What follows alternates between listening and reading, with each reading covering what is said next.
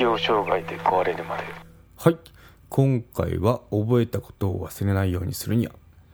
系列一曲線とリハーサルの活用で記憶を長期保存させるってことについて話をしてみようと思います。適応障害で壊れるまで元外資系社員の告白 Amazon で販売中。休職を決断した理由。生じた症状休職中の過ごし方。退職後の手続き適応障害の人への接し方。ノンフィクション。Amazon Unlimited 会員であれば無料で読むことが可能ですのでチェックしてみてください。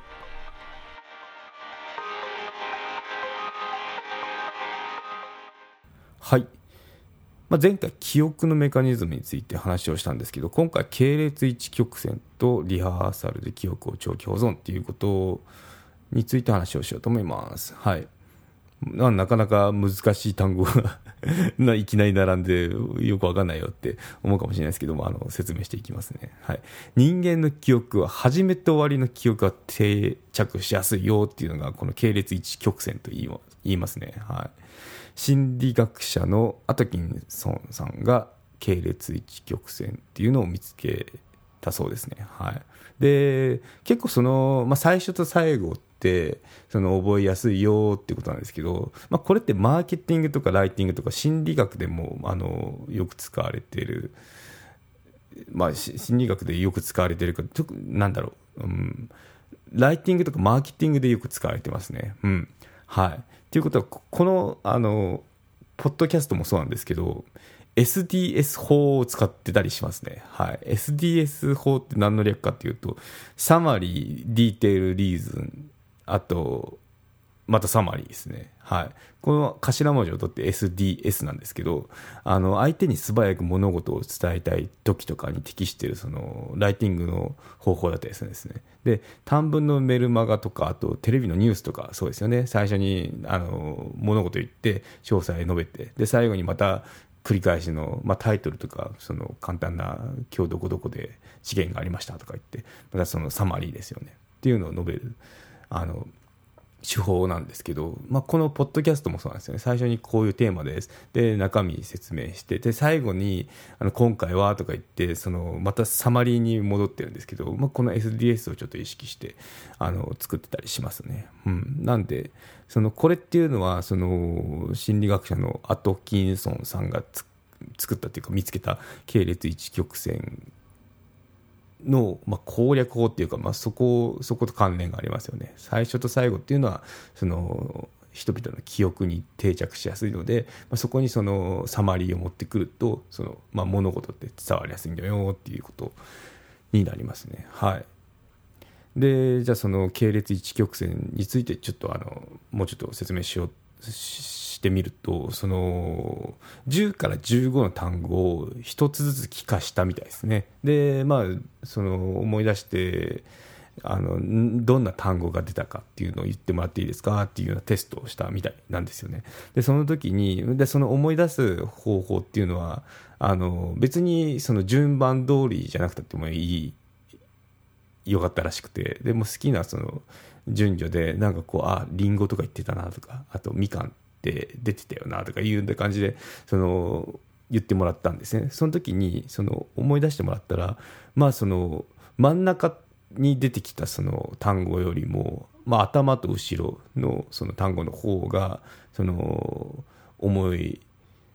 出しやすかったっていうような傾向にあったっていうことが言われてますね。はい、ということで、まあ、我々の日常生活応用ってできるのかな？このそのなんだろう。系列一曲線というその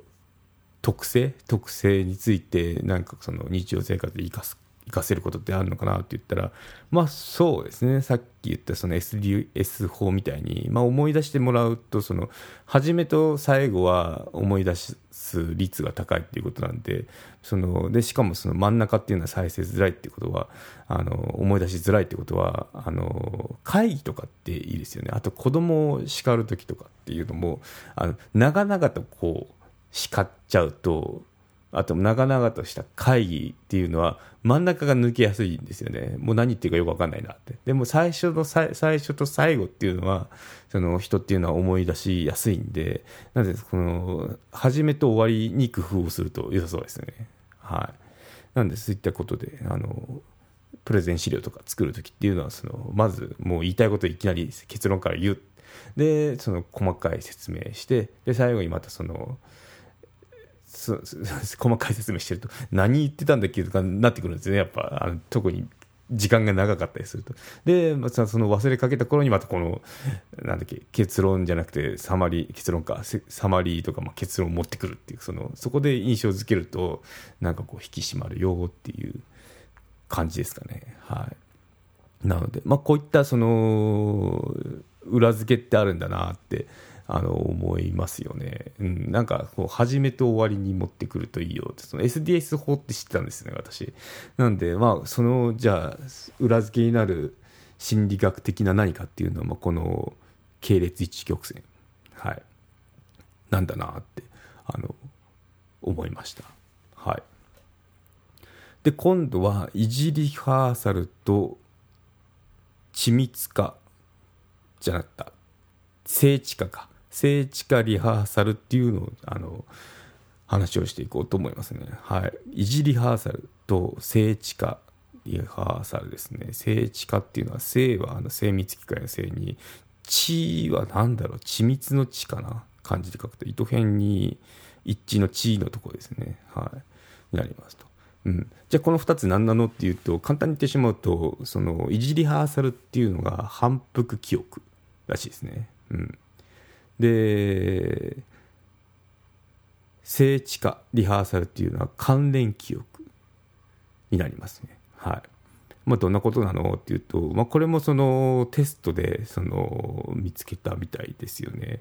うん、記憶研究者として知られるファーガス・クレイクさんとロックハートさんが見つけたみたいですね。はい。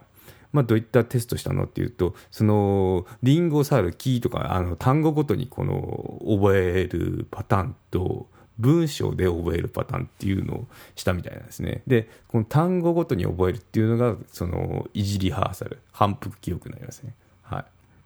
で、その、文脈で覚える。まあ、リンゴを持った猿が木に登って、みたいな。こういったやつっていうのが、その、聖地化リハーサルになりますね。はい。ということで、じゃあこの2つってどうなのっていうと、まあ、ちょっとピンときてる人もいると思うんですけど、その何か覚えるときって文脈にして覚えると、あの、入りやすいって言いますよね。なんでこ、このことを言ってますね。リンゴを持った猿が木に登ってって、これでリンゴ、猿、木っていうその単語を覚えて、覚えようとすると入りやすいよって、また覚えやすいよって、覚えやすいっていうか、思い出しやすいよっていうこともあの言えますよね。うん、なんでこのそのよく言われるその文脈で物事を覚えるといいですよ。いい国作ろう。今いい箱なのかな。いい箱を作ろう。鎌倉は空とかあるじゃないですか。ああいうのもその聖地化リハーサルになりますよね。うん。はい。語呂合わせですね。なのがこの心理学的に言うとこういったその系列系列じゃない系列じゃなくて維持リハーサルと聖地化リハーサルっていうものがあるみたいですね。はい。で最後にあのフラッシュバルブ記憶っていうのも取り上げてみようと思いますね。うん。フラッシュバルブ、まあ、結構その物事を覚えるって結構いろんなその苦労っていうか大変簡単ではないですよね。あの前回の通りに3段階ありましたよね。まずその情報をキャッチしてで保存して最後に再生記憶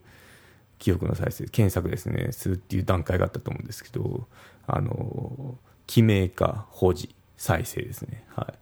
ていうのもそのまあ苦労して覚えて記憶に定着させるっていうことなんですけどそれを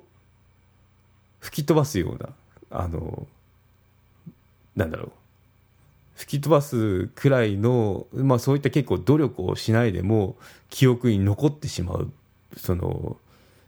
仕組みっていうかことがあるんですよね。まあ、これがフラッシュバルブですね忘れたくても忘れられないとかあの努力しないでも忘れない記憶になってしまうっていうことになりますね。うんまあ、こういあまりそのいいものではないんですけど私たちってそのあまりにも衝撃的な場面に出くわすとその覚えたくなくても、まあ、その長期記憶に記憶されてしまうんですよね。これがフラッシュバルブなんですけど。はい。ということで、あのー、まあ、悲惨なニュースとか事故あとはそうですね。大切な人との死別とかあの強烈な印象を持つような出来事っていうのはその時間が経過しても思い出す思い出しやすい傾向になるしあとまあそのなんだろう。忘れたくても忘れられなかったりあと覚えな記憶に留めたくなくても記憶にとどまってしまうっていうそういった性質を持ってますね。これがフラッシュバルブになります。はい。ということでうん。まあありますよね。一つや二つ生きてくると。うん。なのでまあ、こういった性質もあるので、まあ、特に衝撃的なことに出くわした場合っていうのはまあ要注意ですよね。うん、いや忘れたくても忘れられない。もうあんななんだろう。例えば元彼と別れたとか元カノと別れたとか言った場面っていうのもそのまあスパーンってかる忘れられる人も忘れられるんですけどその思い入れが強かった時っていうなかなかこう引きずるもんですね。ああいったのもこういったフラッシュバルブが効いちゃってるっていうあの状況かもしれないですね。はい、ということでまああのじゃあこれどう活かせるの？って言ったら、まあ、そういった傾向はこの人間のその本能っていうかなんだろうあの DNA に刻まれているので、まあ、そういった傾向に今陥ってんだなってこう知ってることによってあの、まあ、対処ってしやすいですよね。なんかこうずっとこう嫌な思い出が頭に残ってるって言ったらあこれフラッシュバルブのやつだとかあの思い出すと、まあ、ちょっと気が楽になるのかなって。そのどうしようもできないって あの諦めがつくので。はい、ということであのそうですね。なかなかこのうん、